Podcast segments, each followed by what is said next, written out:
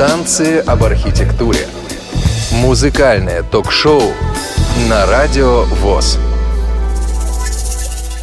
Добрый день, дорогие друзья. Очередной выпуск программы «Танцы об архитектуре» начинает свою работу в эфире Радио ВОЗ. У микрофона Игорь Роговских. Я нахожусь в студии в Москве, а в Санкт-Петербурге по скайпу с нами, как всегда, Владимир Николаев. Володя, приветствую тебя. Добрый день, господа. И мне хотелось бы начать с маленькой предыстории.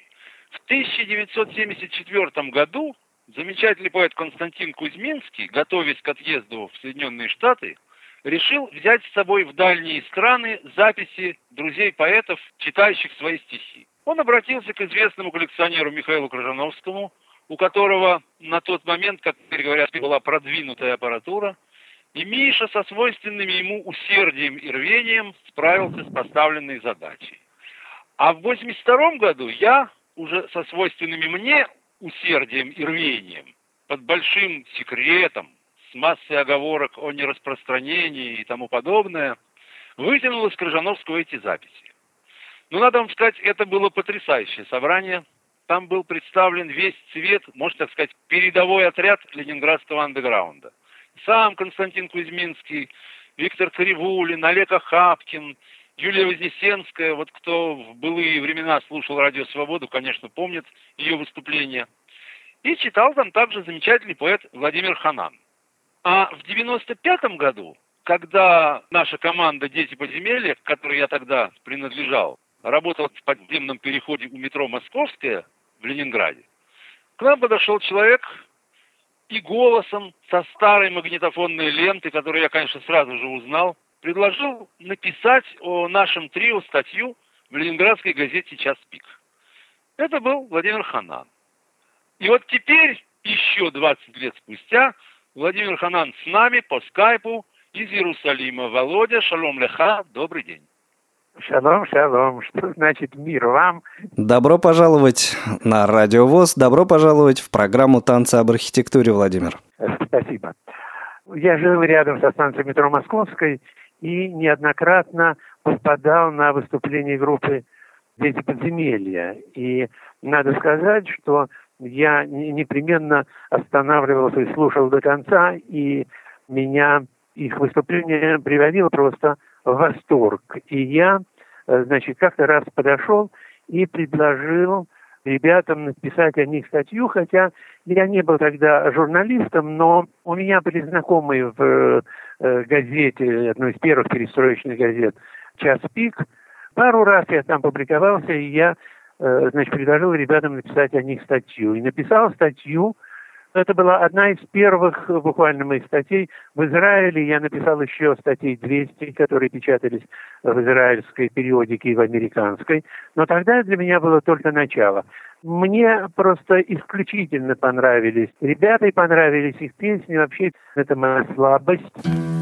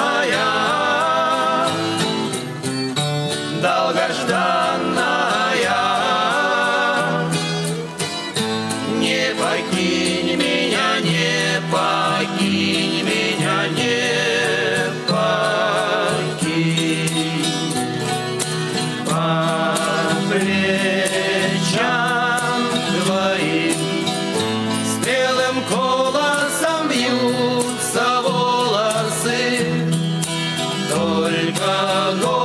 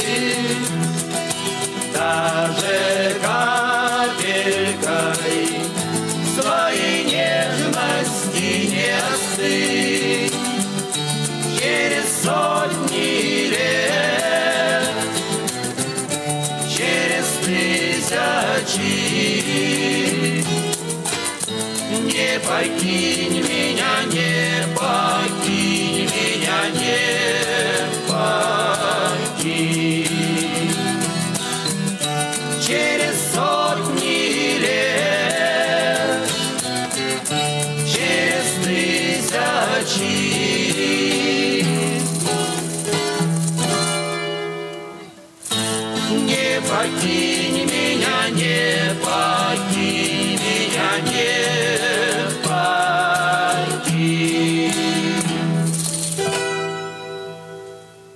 Огромное спасибо. Я получил колоссальное удовольствие.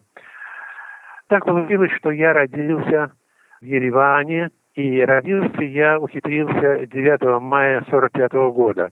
Как говорит моя мама, э, в том роддоме я был единственный. Вообще у меня был такой забавный день рождения, на котором присутствовал в полном составе русский драмтеатр. Потом мы быстро вернулись в Ленинград, и с полутора лет до восьми с половиной, то есть семь лет и самое детство я прожил э, в маленьком волжском городке Углич. Там я пошел в школу. Я очень люблю Углич, просто очень люблю. Это город на Волге, я люблю Углич, люблю Волгу. И мои первые впечатления от песен – это именно из Углича. То ли там пели чаще, чем где бы то ни было, ну и, наверное, это были совершенно потрясающие песни, которые меня как бы сопровождают всю жизнь. И есть песни, которые, когда я их про себя вспоминаю, я просто переношусь в Углич. И для меня это значит очень многое. Я хочу сказать, что однажды в одном из э, журналов, которые мы издавали при советской власти, значит, машинописные журналы, там был такой опрос, кем вы себя чувствуете, человеком 60-х или 70-х годов. Я написал, что я себя чувствую человеком 50-х годов. И это было во многом благодаря тому, что для меня огромное значение имели и имеют песни тех лет.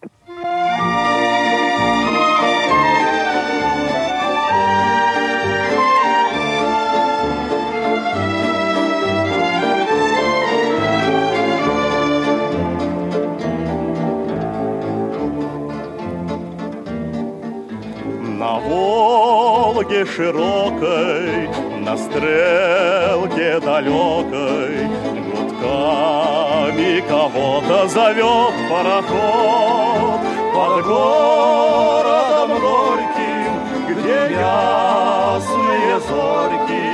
В рабочем поселке подруга живет Под городом горьким, где ясные зорьки В рабочем поселке подруга живет.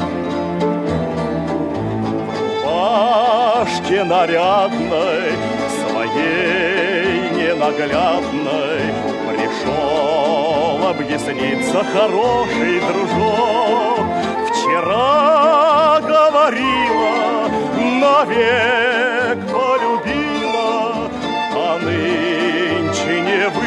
назначенный срок Вчера говорила, навек полюбила А нынче не вышла в назначенный срок. Свидание забыто Над книгой раскрытой Склонилась подруга в окне золотом смены, до первой сирены Шуршат осторожно шаги под окном. До утренней смены, до первой сирены Шуршат осторожно шаги под окном. Летние ночки, гудочки Волнуется парень и хочет уйти.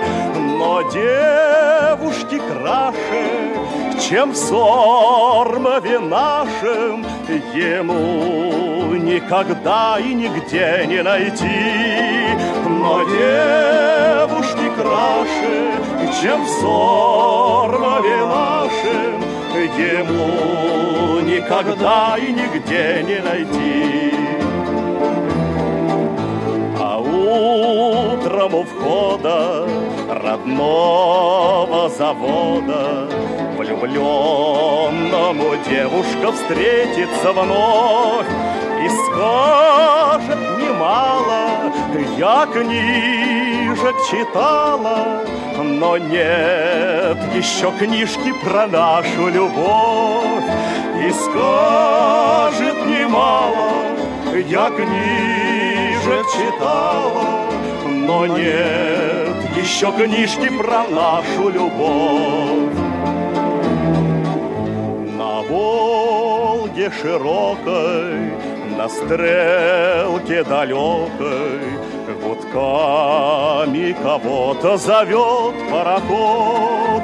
Под городом горьким, где ясные зорьки В рабочем поселке подруга живет. Под городом горьким, где ясные зорьки в рабочем поселке подруга живет.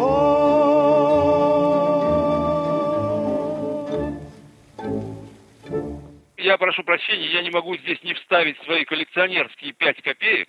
Оригинальность этой записи заключается в том, что эту песню поет Иван Шмелев, а вторым голосом здесь поет сам автор Борис Андреевич Макароусов. Я вам должен просто сказать, что у нас в Угличе ее пели так. Но девушек краше, чем в Угличе наши, не, в Сормово, а в Угличе нашем уже никогда и нигде не найти. Вот это я очень хорошо помню. Когда я приехал в Израиль, и э, у меня была большая библиотека, которая вся разошлась, раздал, продал за копейки там, и так далее, я взял с собой очень мало книг, и среди них я взял не только стихи своего любимого Мандельштама, казалось бы, поэта совершенно на него не похожего. Я взял с собой сборник Исаковского, потому что, как выяснилось, все мои любимые песни, ну, 90% или там 95% написаны двумя поэтами, я имею в виду тексты песен, это Исаковским и Долматовским. Казалось бы, Исаковский поэт не такого высокого уровня, как Пастернак там, или Мандельштам, но поскольку на его стихи, на его тексты писались такие потрясающие песни, совершенно не умирающие, очевидно, в нем была и какая-то потрясающая поэтическая жилка. И он в моих глазах замечательный поэт. И до сих пор я, слыша песни на его слова, я так хорошо себе представляю, Углич у меня есть э, маленький рассказ под названием «Одинокая гармонь». Я так хорошо помню, мне было лет пять, а может быть четыре, да, наверное, что-то в этом роде. И я помню, как вот шел гармонист, и по обе стороны шли по две девушки с такими, э, такие кофты с приподнятыми плечами, они шли, мимо нашего дома шла такая дорожка к Волге, буквально 50-70 метров. От нашего дома было 50-70 метров до Волги. И я это очень хорошо запомнил. И эта песня, на самом деле, моя самая любимая. И когда я еще не пропил и не прокурил свой голос, то я ее частенько исполнял. И говорят, даже не, не, не так и плохо. Но сегодня у нас ее исполнит не прокуривший свой голос Георг Оц.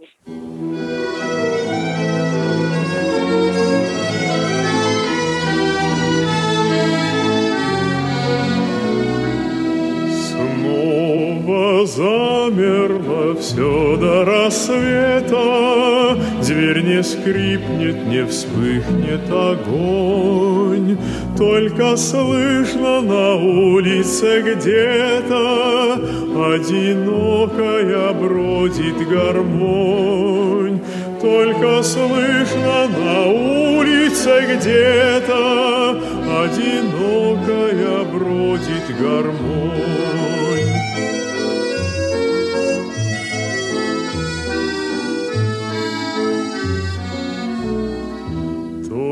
Пойдет на поля за ворота, то обратно вернется опять, Словно ищет в потемках кого-то И не может никак отыскать, Словно ищет в потемках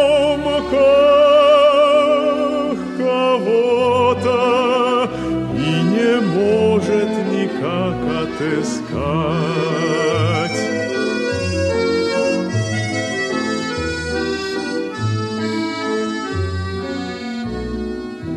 Веет с поля ночная прохлада, С яблонь цвет облетает густой. Ты признайся, кого тебе надо, Ты скажи, гармонист молодой, Ты признайся, кого тебе надо, Ты скажи, гармонист молодой.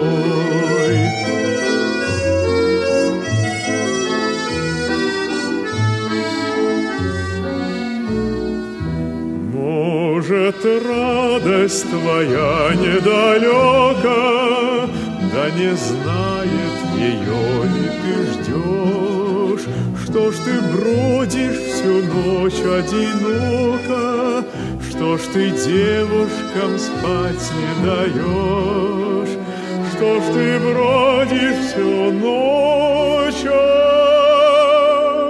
одиноко, Что ж ты девушкам спать не даешь?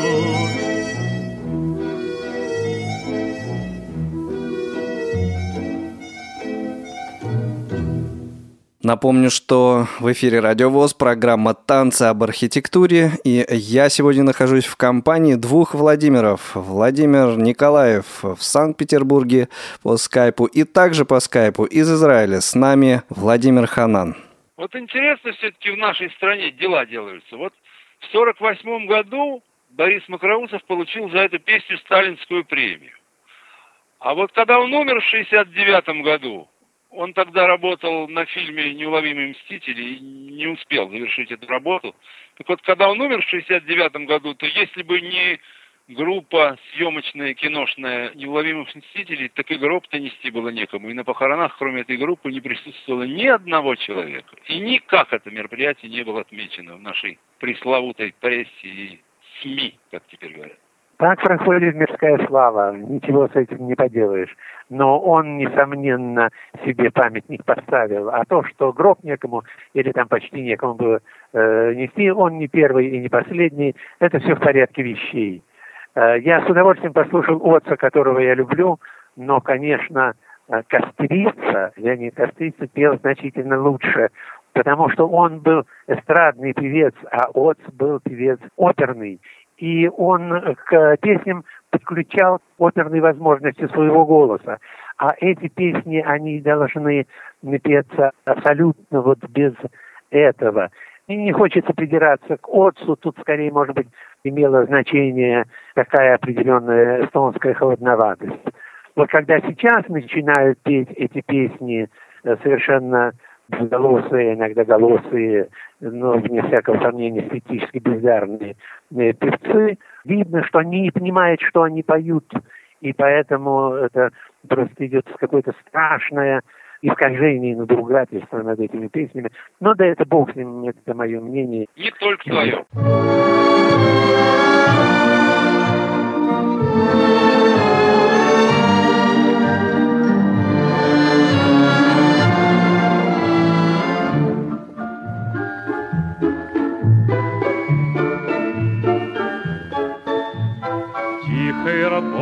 Поселок Спит под густою листвой. Вспомни подружек веселых, Тех, что учились с тобой. Вспомни, о чем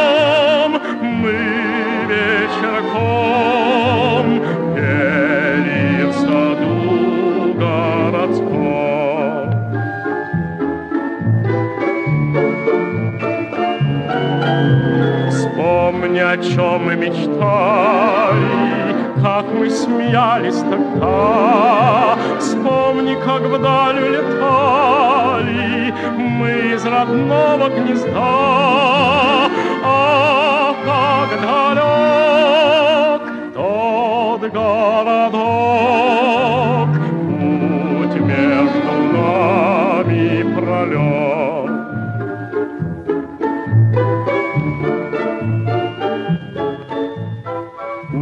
улицу нашего детства Хочется вновь повидать, Утренним солнцем согреться, Выйти с друзьями опять. Старый наш сад, где у оград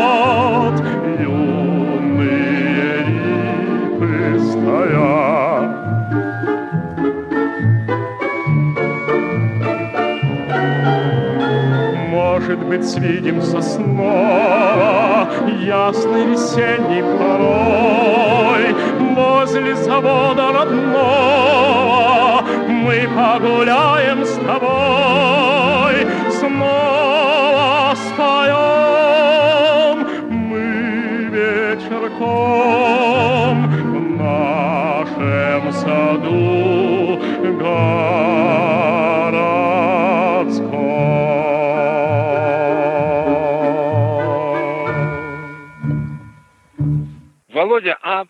Что твой отец был знаком с Островским? Э, Да, мой отец э, был хорошо знаком с Островским. Я помню, как он рассказывал, как он был на 50-летии, если не ошибаюсь, Островского. Они, кажется, были друзьями детства, и такое впечатление, что как закалялась сталь, э, писалось в присутствии моего отца. Слушай, а пьесу «Гроза» А, ну- писал до того, не помнишь? Не исключено, что тоже при нем, хотя не исключено, что я что-то путаю. Дело в том, что Островских, в общем, довольно много, хотя отец мне говорил именно про Аркадия Островского. Все-таки про Аркадия, да? Ну, конечно, про Аркадия. А каких-то еще впечатлений об Аркадии Ильиче у него не осталось? Не помнишь, он ничего не говорил? Э, Значит, вот э, у меня такое впечатление, что мой отец был таким совершенно типичным советским э, командиром производства. То есть он как бы очень хорошо знал свою работу, я не уверен, что он знал что-то кроме этого. А, И я бывает. думаю, что мой отец был очень далек от искусства, и от литературы, и от музыки. Ну, Ну, вот. зато мы близки. И поскольку Аркадий Ильич отметил бы в этом году, будь он жив свое столетие, то давайте все-таки послушаем одну из самых ранних песен Аркадия Ильича в исполнении Леонида Осича Утесова, которого ты тоже любишь. Очень. И самая главная характерная особенность вот этой записи заключается в том, что партию аккордеона в оркестре Утесова исполняет сам автор Аркадий Ильич Островский.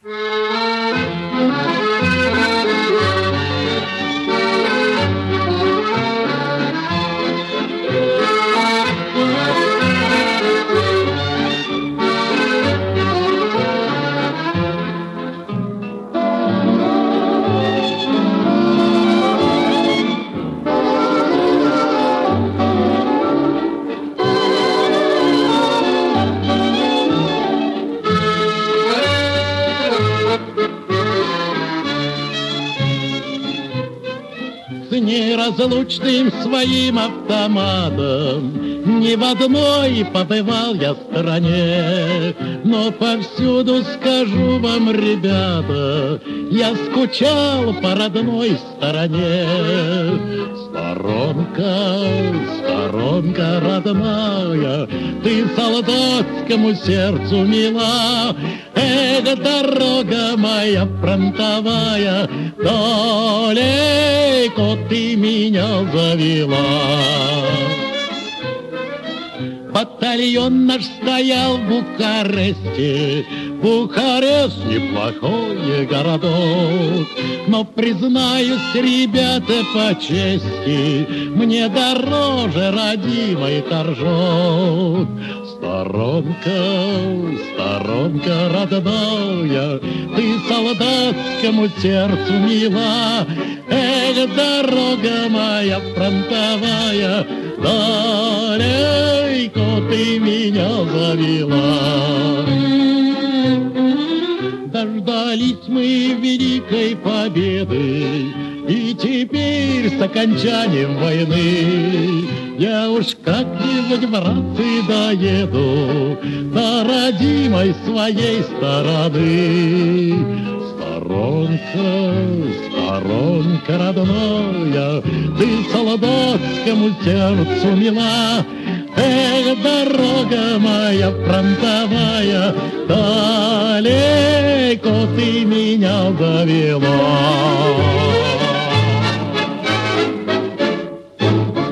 Я с наслаждением прослушал песни, которых я тысячи лет не слышал, которые, правда, я э, часто очень пою про себя. И, на мой взгляд, уже э, 60-е годы началось время умирания песни, и песня, на мой взгляд, э, можно сказать, умерла. Я сравнительно недавно, зная, что будет эта передача, я задумался о том, что такое песня, и подумал как бы впервые о том, что где-то в 60-е, 70-е годы не зря на, на, на смену песни, которая к этому времени совершенно выдохлась, и уже пошли какие-то официальные безобразные э, песни, которые уже были не уму, ни сердцу, которые уже не будешь петь ни в компании, ни про себя, появились барды. Я думаю, что вот барды, они как бы приняли эстафету. И песня перешла на новый уровень, уровень бардов. Честно говоря, я бардов никогда не любил и не люблю. На мой взгляд, они модернизировали песню, и, э, на мой взгляд, песня э, совершенно изменилась. В ней не стало вот той четкой идеологизированности, как в прежней, но, тем не менее, она в чем-то повторяла предыдущие песни. То есть это, на мой взгляд, была определенная фронта, но я бы сказал, такая разрешенная фронта.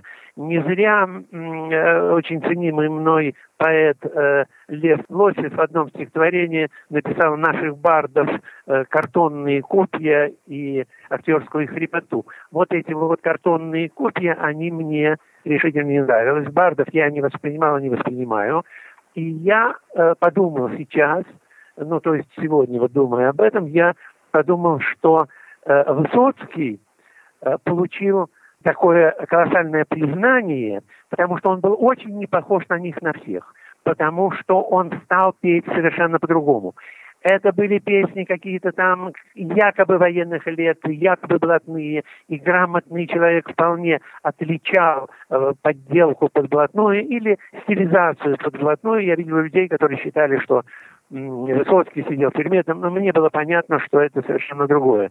Народ переел вот этой самой э, советской песни, которая там «Мой дом, э, мой адрес, не, не дом, не улица» там и так далее.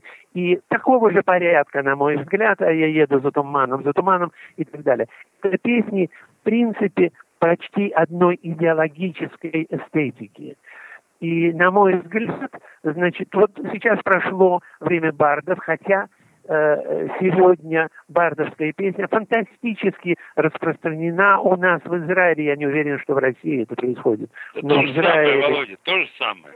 Только Может, коммерческое, совершенно коммерческое. Наверное, да. Это жанр, который действует, как бы сказать, под запретом, под каким-то напором, под каким-то давлением. А когда все это вылилось, да, но, превратилось но, вообще в балаган у меня -то такое впечатление, что 90% бардовской песни, они являются песнями конформистскими. Я не люблю конформизм, хотя а, отдаю себе отчет, что конформизм необходимая вещь для, э, так сказать, жизни в стране, и что 90% любого населения, или 95 или 98 э, конформисты, но я не люблю конформизм э, в искусстве. С моей точки зрения, песня российская, которая была совершенно потрясающей, она на сегодня умерла.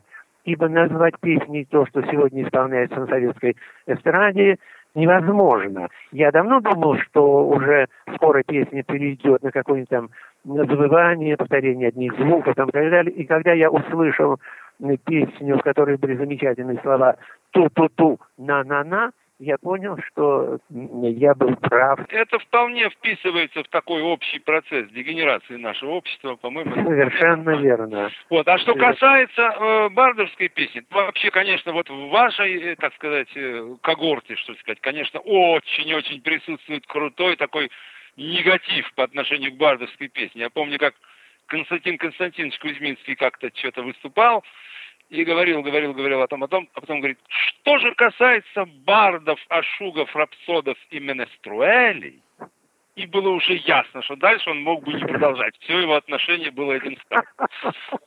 Ну вот у меня вопрос тебе, Володя. Ведь тебе и Олегу Ахапкину, в общем-то, ведь повезло, в отличие от Бродского, Кузьминского и даже Кривулина, потому что вы ведь, насколько я понимаю, не были жертвами ни бардов, ни ашугов, ни рапсодов, ни прочих. Э, нет, мне как-то вот довелось услышать э, свою песню в исполнении под э, гитару.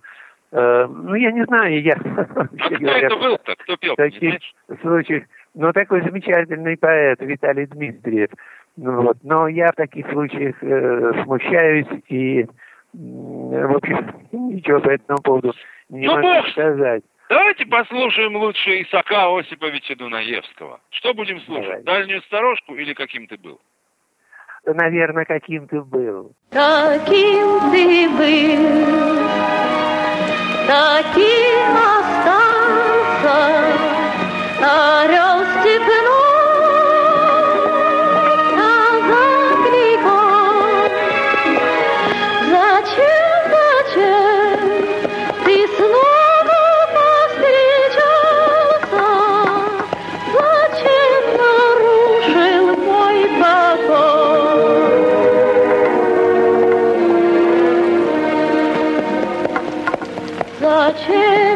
Зачем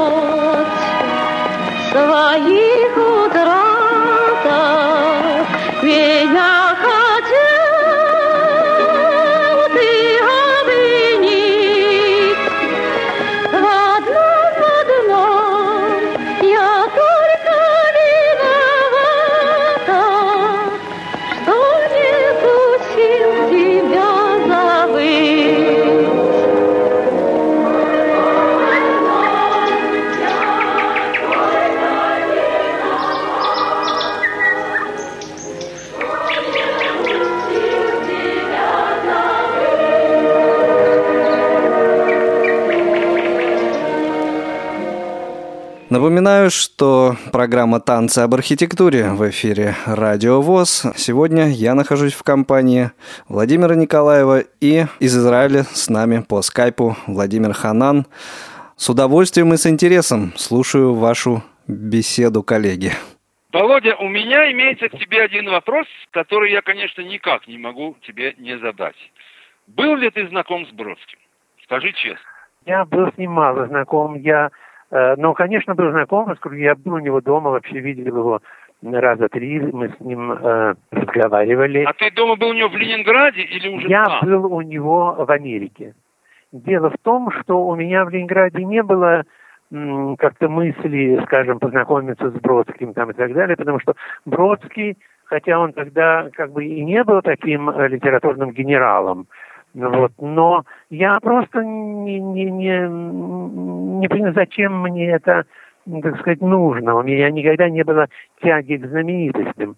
А в Америке это был другой вариант. Я приехал туда, и там, естественно, мне хотелось увидеть каких-то людей, потому что я оказался в стороне э, совершенно чужой, незнакомый и так далее и тому подобное.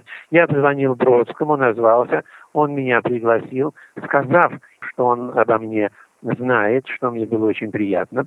И я был у него дома на Мортон-стрит, и мы довольно долго разговаривали, причем я чувствовал себя очень неловко.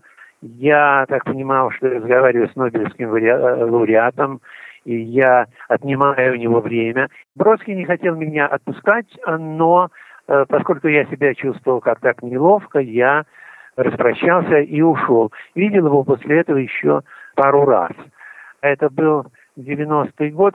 Через пять лет я написал, я к этому времени побывал в Израиле, в гостях, я написал сценарий документального фильма об Израиле, который начиналось у меня с Ленинградского еврейского кладбища, и я написал Бродскому письмо, которое передался своей знакомой, где, помимо всего прочего, я попросил его, чтобы он начитал на магнитофон стихотворение о еврейском кладбище, стихотворение, которое я, э, первое стихотворение, что я услышал Бродского.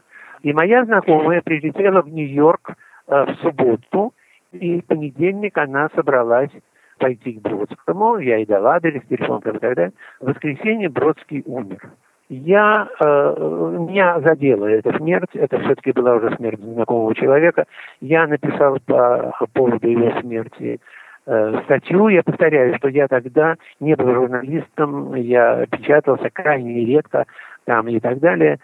И я написал статью и все раздумывал о том, как ее называть. И под конец меня осенила счастливая мысль. Я взял названием название его стихотворения «Конец прекрасной эпохи». Как потом выяснилось, появилось несколько статей с одним и тем же названием. Мне кажется, на самом деле, все-таки это, конечно, на поверхности это название было, поэтому, наверное, неудивительно это. Ну, естественно, конечно, это и неудивительно, как раз потому, что это было на поверхности, разумеется. Для меня вообще, так сказать, Бродский был э, последним поэтом определенной эпохи. Бродский как бы, с одной стороны, был концом определенной эпохи и началом новой эпохи. Бродский выводил русскую поэзию на международный уровень. На мой взгляд, его смерть этот процесс остановила. Володя, а вот, извини, у меня еще есть один вопрос к тебе. Я Пожалуйста. слушал как-то по телевизору одну передачу, посвященную Бродскому. И там выступление Олега Ахапкина предварялось такой фразой. А сейчас единственный ученик Бродского Олег Ахапкин. Как ты относишься к этому? Может быть. Бродский писал такие затрудненные стихи, не э, легко э, ложившиеся э, на, на память. И э, стихи Ахапкина, надо сказать, отличались тем же качеством. У меня очень много в моей памяти чужих стихов, и я их никогда не заучивал. Они просто, поскольку я общался в, в этой компании, они просто сами ложились на память. Но вот, скажем, стихов Ахапкина я решительно не помню. Они Хотя... такие часто очень длинные, у него очень большие да, Слушай, да. Я, я вспоминаю один эпизод.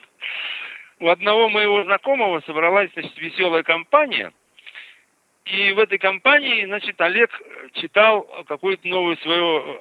Там же там у него не, у него не поймешь, как эти формы называть. Поэмой ты не назовешь, скорее именно длинное стихотворение. И вот он читал это свое новое длинное стихотворение, и когда он закончил, то, значит, два композитора, которые там присутствовали, затеяли такую бурную, очень такую напряженную дискуссию, кому писать ораторию uh-huh. на, на это произведение.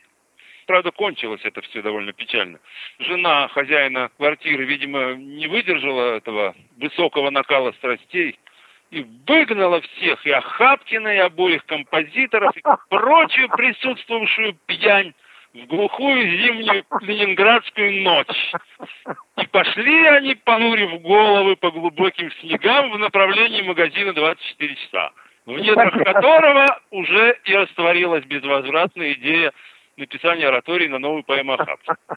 Так вот я это к чему? Потому что как вообще с легкой руки властные женщины у нас в России могут, возможно, великие начинания прекращаться. Танцы об архитектуре. Музыкальное ток-шоу на радио ВОЗ.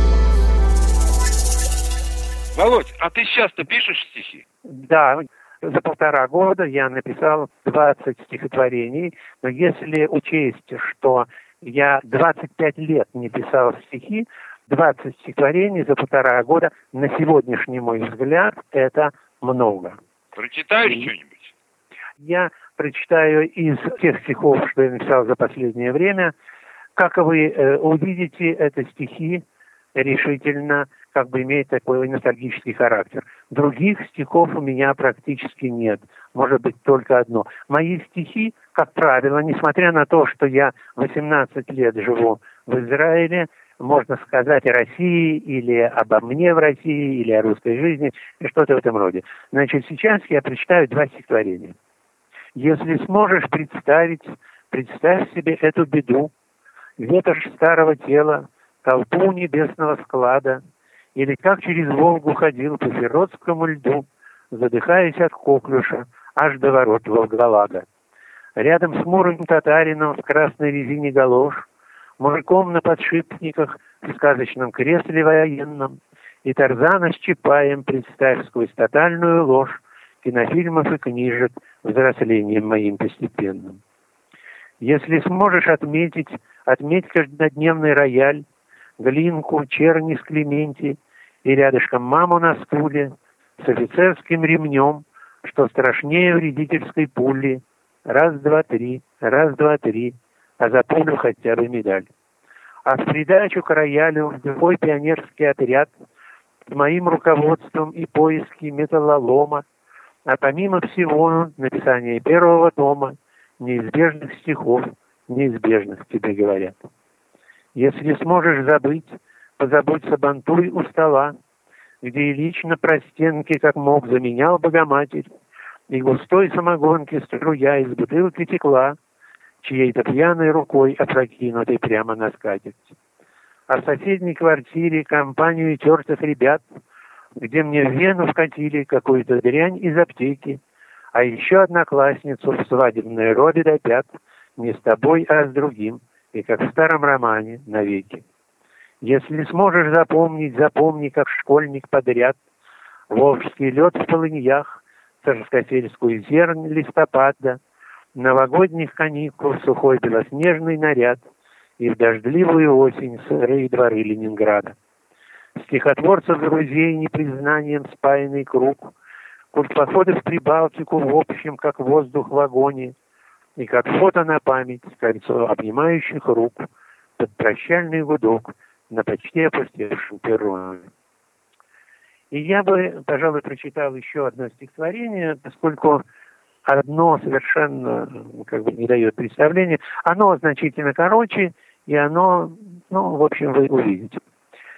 День, улица, Хамсин, жара, под сорок. Градус как столичный – но все нормально, все привычно. И странно вспомнить, что вчера мороз царапался, как зверь, подруги надевали шубы и нежно подставляли губы, прикрывшие осторожно дверь. И кто тогда представить смог в те бесшабашные минуты нам предстоящие маршруты с прыжком с пролога в эпилог? Разруху на брегах Невы, разборки, стрелки, заморочки — когда пришлось припомнить строчки «О, если б знали дети вы, что в нас совсем не запугать, они называли срока, слова поэта и пророка, что воедино смог связать ночь, улицу, фонарь, аптеку. Привет Серебряному веку. Что я могу еще сказать? Ты, Володь, все-таки молодец. Вот, конечно, особенно первый текст, это просто на убой. Мне он нравится. Да, ну ты просто бывает... блеск, просто я вообще не знаю. Я давно не получал таких впечатлений от стихов. Просто здорово. Извозчик! Чего это? Извозчик, давай сюда! Какой я тебе извозчик? А кто ты такой? Я не извозчик. А кто? Я водитель кобыли.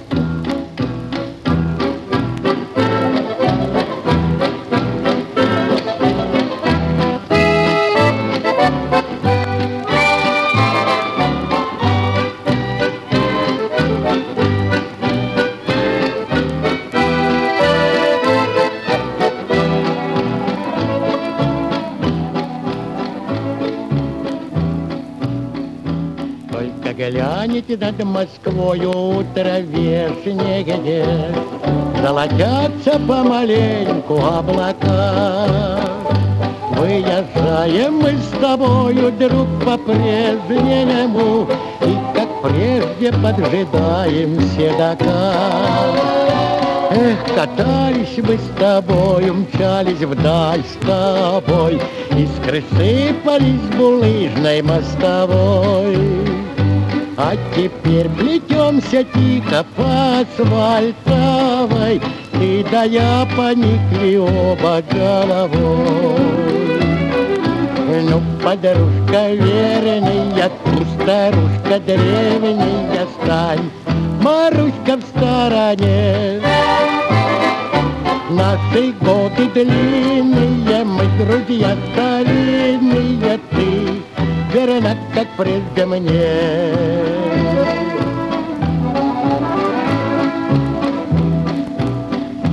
Я ковал тебя железными подковами, Я коляску чистым лаком покрывал.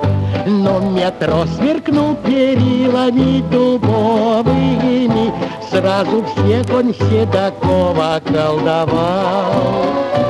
Ну и как же это только получается, Все-то в жизни перепуталось Петров.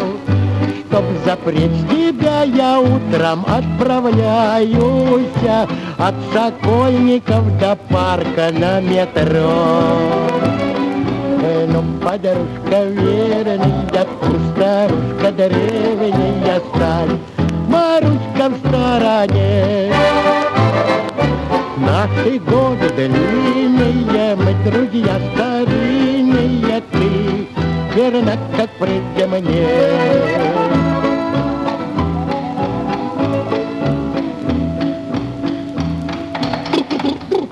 Ох, упала, милая, ой-ой-ой.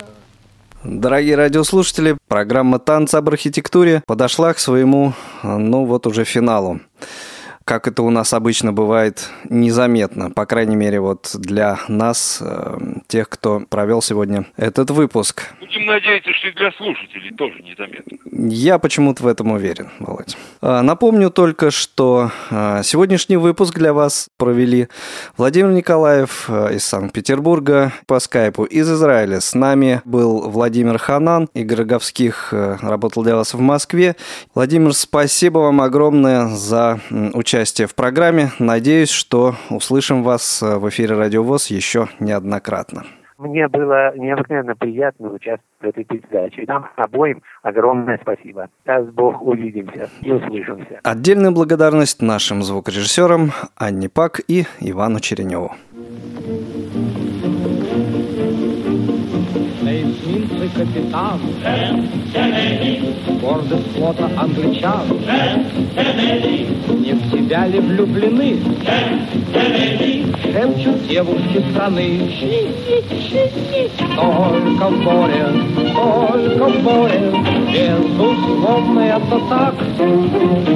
Только в море, только в море. Может счастлив быть моряк Вызвал Джемса адмирал. Вы не трус, как я слыхал. Ценный груз доверен вам. В СССР свести друзьям. Только море, только море, безусловно, это так. Только море, только море, может счастлив моряк. Шторм на море и туман, но отважен капитан.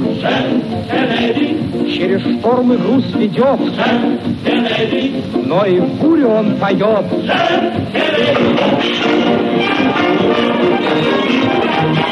Вдруг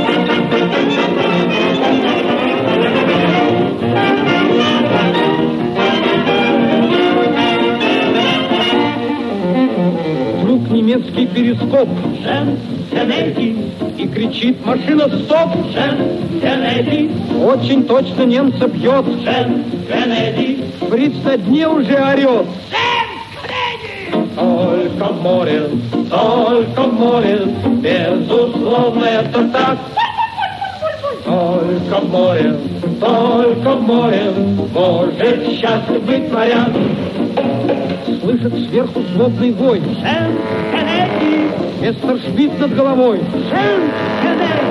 Но игра и здесь проста. Кеннеди.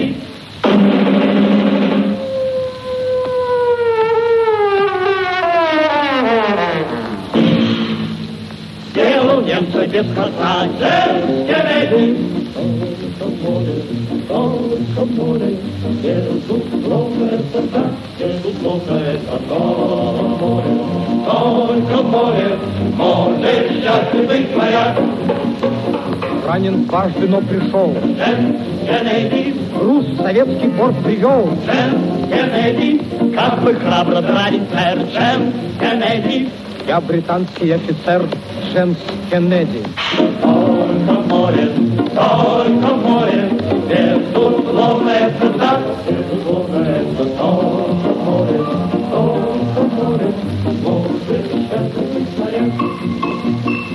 Обратный путь готов. Кеннеди, друг советских моряков. Кеннеди, все кричат Счастливый путь, Джем никогда не позабудь, Джем. Только в море, только в море, безусловно, это так. Только в море, только в море, может счастлив быть моряк.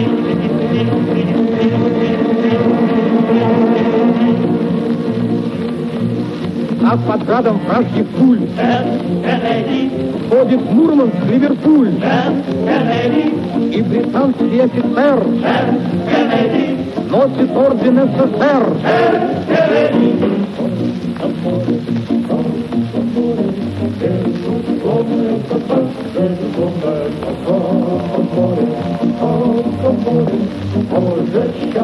Моряк.